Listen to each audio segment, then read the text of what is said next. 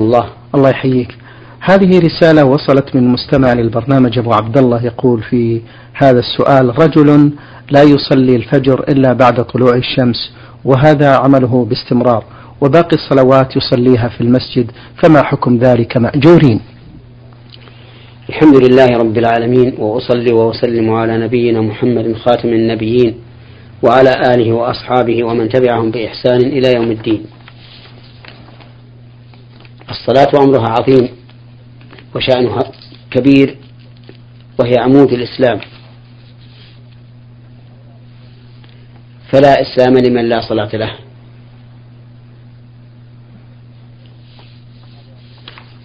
وهذا الرجل المسؤول عنه الذي كان لا يصلي الفجر إلا, إلا بعد طلوع الشمس بصفة مستمرة ولكنه يصلي بقية الأوقات مع الجماعة. نعم. نسأل الله تعالى له الهداية وأن يتم عليه نعمته اللهم آمين. حتى يصلي الفجر مع الجماعة فتكمل صلاته على الوجه المطلوب. وكونه لا يصلي الفجر إلا بعد طلوع الشمس بصفة مستمرة يدل على تهاونه بها وعدم اكتراثه بها. ونقول له إذا كانت هذه صلاتك بصفة مستمرة فإنه لا صلاة لك أي لا تقبل صلاة الفجر لأنها في غير وقتها بدون عذر. وقد ثبت عن النبي صلى الله عليه وآله وسلم أنه قال من عمل عملا ليس عليه أمرنا فهو رد أي مردود عليه. ولا شك أن الصلاة بعد وقتها بدون عذر شرعي. لا شك أنها عمل ليس عليه أمر الله ورسوله فتكون مردودة. قد يقول هذا الرجل إني أنا نائم والنائم مرفوع عنه القلم.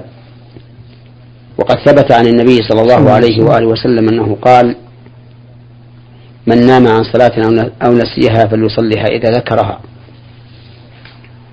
فنقول له النوم الذي يعذر فيه الإنسان هو النوم الذي يكون عارضا لا دائما. أما نوم يستديمه الإنسان في كل يوم ولا يصلي الفجر إلا بعد خروج وقتها فهذا ليس بعذر. فعلى أخينا أن يتقي الله عز وجل وأن يتم ما أنعم الله به عليه من الإسلام بأداء صلاة الفجر مع الجماعة. نسأل الله لنا وله الإعانة. اللهم أمين. بارك الله فيكم. من المغرب آه، رسالة وصلت من مستمع للبرنامج رمز لاسمه بأحمد ألف ألف يقول فضيلة الشيخ ما هو منهج أهل السنة والجماعة في الأسماء والصفات؟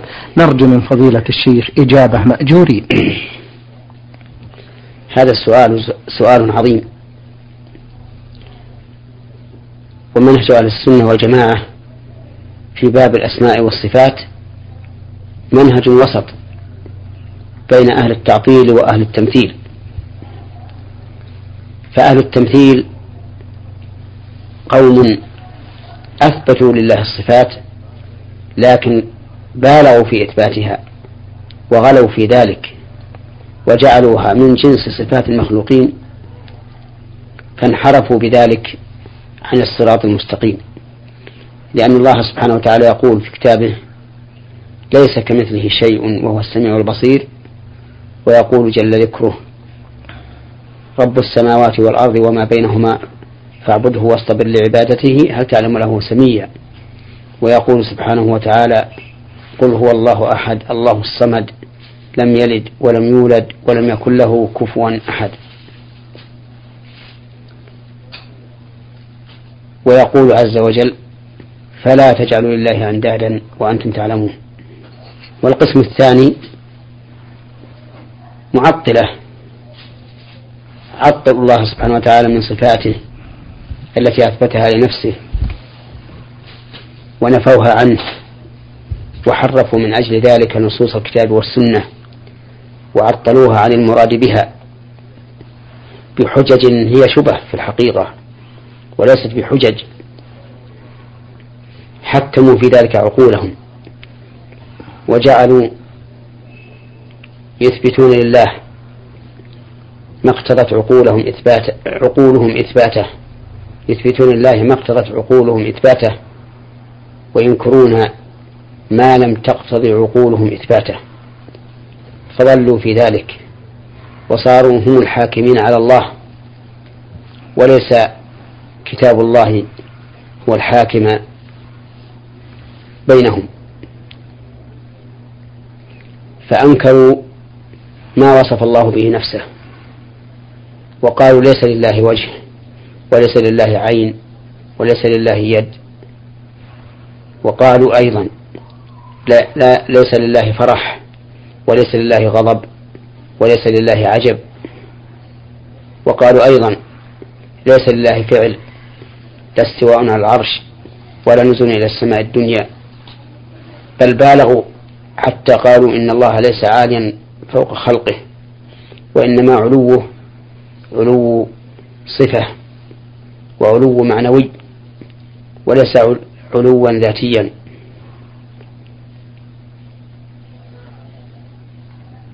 وبالغ بعضهم فقالوا إن الله سبحانه وتعالى لا يقال إنه فوق العالم ولا تحت العالم ولا يمين ولا شمال ولا متصل ولا منفصل.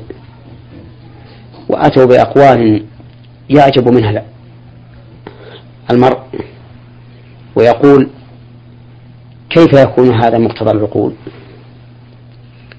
أما أهل السنة والجماعة فإنهم يثبتون لله تعالى ما أثبته من الأسماء والصفات إثباتا حقيقيا مع نفي المماثلة أي مماثلة, أي مماثلة المخلوقين. فيقولون نثبت لله كل ما أثبته لنفسه من الأسماء والصفات. فيثبتون لله الحياة والعلم والقدرة والسمع والبصر ويثبتون لله الأفعال المتعلقة بمشيئته كالاستواء على العرش والنزول إلى السماء الدنيا والإتيان للفصل بين العباد. ويثبتون لله الفرح والضحك والعجب ويثبتون لله الحكمة والرحمة وغير ذلك مما أثبته الله لنفسه أو أثبته له رسوله صلى الله عليه وآله وسلم لكن من غير تحريف ولا تعطيل. ويقول لهؤلاء الذين أنكروا ما, ما أثبته الله لنفسه وحكموا على الله بعقولهم يقولون إننا إذا سلمنا جدلا أن ما نفيتموه لا يدل عليه العقل فإنه قد دل عليه السمع والسمع دليل شرعي نتفق وإياكم عليه على أن الكتاب والسنة هما الدليلان لإثبات ما أثبته الله نفسه ونفي ما نفى الله عن نفسه. وكونكم تقولون إن إثبات شيء ما من هذه الصفات يقتضي التمثيل والتشبيه نقول لكم وأنتم فيما أثبتموه يقتضي على قاعدتكم أنكم مشبهة ممثلة. فأي فرق بين من يقول إن لله سمعا وبصرا ومن يقول إن لله رحمة وإن لله وجها وإن الله مسلم العرش إن كان ما أثبتموه لا يقتضي التمثيل فما أثبتناه نحن لا يقتضي التمثيل. وإن كان ما أثبتناه يقتضي التمثيل فما أثبتموه يقتضي التمثيل. والتفريق بين هذا وهذا تحكم وتناقض. والواجب على المرء أن لا يتقدم بين يدي الله ورسوله بنفي ما أثبته الله لنفسه أو أثبته له رسوله أو إثبات ما لم, ما لم يثبته الله لنفسه. ولا أثبته له رسوله الواجب في هذا الأمر يعني في باب الأسماء والصفات أن يتلقى من الكتاب والسنة لأنه من الأمور التي لا مجال للعقل فيها. والعقل لا يدرك ما يجب لله من الأسماء والصفات أو يجوز أو يمتنع. وإن كان العقل قد يدرك من حيث الإجمال أن الله موصوف بصفات الكمال ولا بد لكن تفاصيل ذلك لا يعلم إلا عن طريق السمع. وخلاصة القول أن مذهب أهل السنة والجماعة هو إثبات ما أثبته الله لنفسه من الأسماء والصفات من غير تحريف ولا تعطيل ولا تكييف ولا تمثيل. ونفي ما نفى الله عن نفسه من الصفات. والسكوت عما لم يرد به نفي ولا إثبات. لأن هذا هو مقتضى السمع ومقتضى العقل. فنسأل الله تعالى أن يتوفانا على عقيدة أهل السنة والجماعة. اللهم آمين. بارك الله فيكم فضيلة الشيخ. هذه مستمعة للبرنامج أرسلت الحقيقة بمجموعة من الأسئلة. نختار منها هذا السؤال. أم محمد تقول فضيلة الشيخ ما حكم قراءة المرأة الحائض للآيات القرآنية التي ترد في الشروح الموضحة ببعض الكتب التي تقرأ فيها للعلم والتثقيف الديني على سبيل المثال للحصر ومنها قصص الأنبياء ثم أن المرأة المسلمة ثم أن المرأة المسلمة قد تكتب آية أو تقرأها خلال كتابتها. أرجو بهذا إفادة مأجورين. القول الراجح أن الحائض لها أن تقرأ القرآن إذا احتاجت إلى ذلك. مثل أن تكون معلمة تحتاج إلى قراءته لتعليم الطالبات. نعم. أو تكون دارسة تحتاج إلى قراءته لإسماعه للمعلمات. أو تقرأ القرآن للتحرز به والتحصن به كآية الكرسي والآيتين اللتين في آخر سورة البقرة. وقل هو الله أحد قل أعوذ برب الفلق قل أعوذ برب الناس. وما أشبه ذلك من الأشياء التي تحتاج إلي إليها لتقرأها. وذلك أنه ليس في منع الحائض من قراءة القرآن نصوص صريحة صحيحة. لكن نظرا لأن كثيرا من أهل العلم أو أكثر أهل العلم يرون أن الحائض لا يحل لها أن تقرأ القرآن نقول أمسكي عن قراءة القرآن إلا فيما تحتاجين إليه. هذا هو القول الراجح في هذه المسألة أن ما تحتاج إليه المرأة الحائض تقرأه وما لا تحتاج إليه فالأولى الإمساك عنه. نعم. بارك الله فيكم. المستمع سين ألف باء من اليمن. يقول في هذا السؤال هل كفن الميت فضيلة الشيخ رقعة واحدة أم أن هناك عدة طبقات؟ لأن عندنا في بلدنا شيخ قال لا يجوز تكفين الميت إلا إذا كان خمس طبقات هل هذا صحيح؟ أرشدونا إلى الطريق الصحيح مأجورين. كفن الميت تكفي فيه قطعة واحدة تستر جميع الميت سواء كان رجلا أم امرأة. وأما الكفن الأكمل والأفضل فإنه يكفن الرجل في ثلاثة أثواب بيض يجعل بعضها فوق بعض ثم يوضع الميت عليها ثم ترد طرف اللفائف اللفائف العليا على الميت نعم. ثم الوسطى ثم الأخيرة ثم تثنى على رأسه وعلى رجليه وتربط حتى لا تنتشر عند حمله والصلاة عليه. فإذا وضع في قبره فإنها تحل. أما المرأة فمن العلماء من قال إنها كالرجل ومنهم من قال إنها تكفن في خمسة أثواب إزار وخمير وخمار. وقميص ولفافتين. فإن تيسر ذلك فهو خير وإن لم يتيسر فثوب واحد يستر جميعه كاف في ذلك. نعم. بارك الله فيكم. له سؤال آخر يقول يا فضيلة الشيخ ما حكم الشرع في نظركم في الآتي إذا حملوا الميت على النعش يقولون بصوت مرتفع سبحان الله والحمد لله ولا إله إلا الله والله أكبر.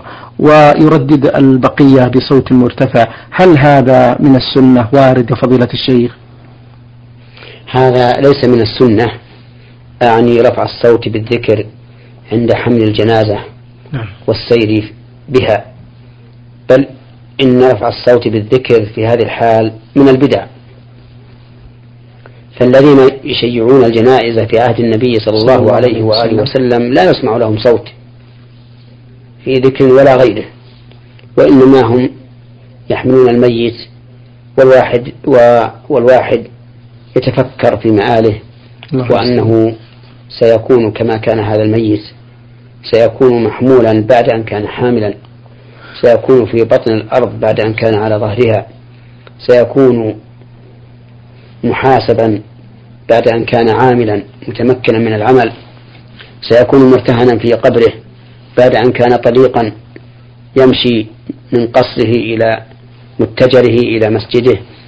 فالحاصل أن الذي ينبغي لحامل الجنازة أن يكون مفكرا متأملا في مآله الذي لا بد منه. وأما الذكر ورفع الصوت به فإن هذا ليس من هدي السلف الصالح رضي الله عنهم نعم.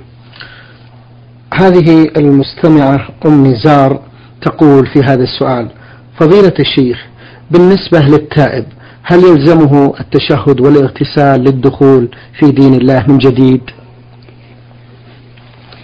أما التائب من الكفر نعم. فإنه يغتسل. إما وجوبا على رأي كثير من العلماء وإما استحبابا على رأي آخرين. وأما التائب من المعصية التي دون الكفر فلا يشرع له أن يغتسل لأنه لم يخرج من الإسلام. بل العاصي مسلم ولو عظمت معصيته إذا لم توصله إلى حد الكفر.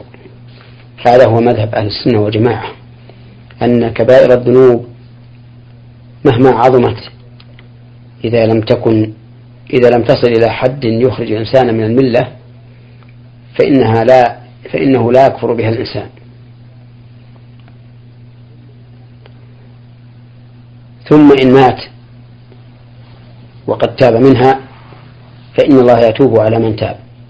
كما قال تعالى قل يا عبادي الذين أسرفوا على أنفسهم لا تقنطوا من رحمة الله. إن الله يغفر الذنوب جميعا. إنه هو الغفور الرحيم. وإن مات قبل التوبة فهو داخل في قوله تعالى إن الله لا يغفر أن يشرك به ويغفر ما دون ذلك لمن يشاء. فهو تحت المشيئة. إن شاء الله عذبه وإن شاء غفر له. بارك الله فيكم. لها سؤال آخر فضيلة الشيخ المستمعة أم نزار أه تقول أحيانا أقرأ القرآن. وأجد أن صوتي حسنا وترتيلي جيد. هل يعتبر هذا من العجب الذي يبطل العمل؟ ليس هذا من العجب الذي يبطل العمل بل إن هذا من نعمة الله التي يفرح بها الإنسان. أن الله تعالى يعطيه صوتا جميلا وأداء حسنا لأن بعض الناس قد يحرم هذا أو هذا أو الجميع.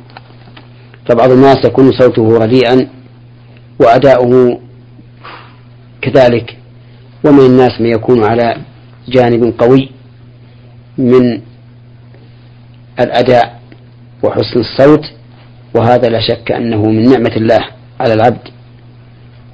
فليشكر الله سبحانه وتعالى على هذا. ولا يكون هذا من باب العجب إذا رأى نفسه أنه على هذا المستوى الطيب. نعم. بارك الله فيكم. نعود إلى رسالة آه، المستمع ميم ألف. ألف يقول فضيلة الشيخ مصلى المدرسة هل يأخذ أحكام المساجد؟ مصلى المدرسة أو المصلى في البيت الذي أعده الإنسان للصلاة فيه لا يأخذ حكم المساجد. وإنما هو مصلى يحترم لكون الناس يصلون فيه. أما أن يعطى حكم المسجد من كونه إذا دخل فيه لا يجلس حتى يصلي ركعتين وإذا كان جنبا لا يجلس فيه إلا بوضوء ويعتكف فيه وما أشبه ذلك من أحكام المساجد فلا. فالمصلى في مكان العمل والمصلى في البيت ليس بمسجد وليس له أحكام المسجد لكنه مكان اجتماع يصلي الناس فيه. نعم. بارك الله فيكم. أيضا من أسئلة المستمع فضيلة الشيخ يقول هل يجوز شراء سيارة بالتقسيط وفي نية البيع مباشرة لهذه السيارة مع مع شخص آخر؟ لأنني محتاج أرجو بهذا إفادة مأجورين. يرى بعض العلماء أن هذا ليس بجائز ومنهم شيخ الإسلام ابن تيمية رحمه الله. يقول لأن هذا حيلة على أخذ دراهم بدراهم مع التفاضل ولكن تدخل بينهما هذه السيارة ليكون ظاهر العقد عقدا صحيحا. ومن العلماء من أجاز ذلك وقال إن البائع إذا باع على المشتري فإنما يبيع عليه هذه السيارة والمشتري حر في أن يبيعها وينتفع بثمنها أو يبقيها وينتفع بأجرتها أو يبقيها ليستعملها أو يبقيها إن احتاج باعه وإلا فهي باقية. وعلى كل حال فالإنسان الناصح لنفسه يتجنب هذه المعاملة إلا إذا دعت الضرورة إلى ذلك مثل أن لا يجد من يقرضه ولا من يعطيه سلما بأن يدفع إليه الدراهم ويقول هذه الدراهم تعطيني بها سيارة بعد تمام السنة ويصفها له. هذا السلام جائز لأن الصحابة كانوا يفعلونه في الثمار حين قدم النبي صلى الله عليه وسلم المدينة وهم يسلفون في الثمار السنة والسنتين فقال من أسلف في شيء فليسلف في كيل معلوم ووزن معلوم إلى أجل معلوم. وعلى هذا فإذا تعذر أن يجد من يقرضه أو من يدفع إليه دراهم سلما فأرجو أن لا يكون بذلك بأس إذا كان محتاجا إلى هذا. ولكن لا يبيعها على من اشتراها منه لأنه إذا باعها على من اشتراها منه صارت هي مسألة العينة. مثل أن يشتري منه السلعة بألف إلى سنة ثم يشتريها بثمانمائة نقدا فإن هذا لا يجوز لأنه حيلة على بيع الربا. وقد قال النبي عليه الصلاة والسلام من باع بيعتين في بيعة فله أوكسهما أو الربا وهذه بيعتان في بيعة فله أو فله أوكسهما يعني أقلهما يعني له أقلهما أو الربا يقع في الربا. نعم نختم هذه الحلقة بسؤال للمستمع علي أحمد من اليمن. يقول فضيلة الشيخ أنا أسأل عن الآية الكريمة وعن تفسيرها تلك أمة قد خلت لها ما كسبت ولكم ما كسبتم ولا تسألون عما كانوا يعملون. نعم هذه الأمة التي أشار الله إليها هي الأمم التي بعث إليهم إبراهيم وإسحاق ويعقوب والرسل السابقون. فإن هؤلاء لهم دينهم وانتهوا وخلوا. ولكم أنتم أيها المخاطبون في عهد النبي صلى الله عليه وآله وسلم ما كسبتم فأنقذوا أنفسكم. ولا تقولوا نحن أبناء هذه الأمة أبناء الرسل وما أشبه ذلك. فإن لها ما ك... لهؤلاء ما كسبوا ولكم أنتم ما كسبتم ولا تسألون عما كانوا يعملون.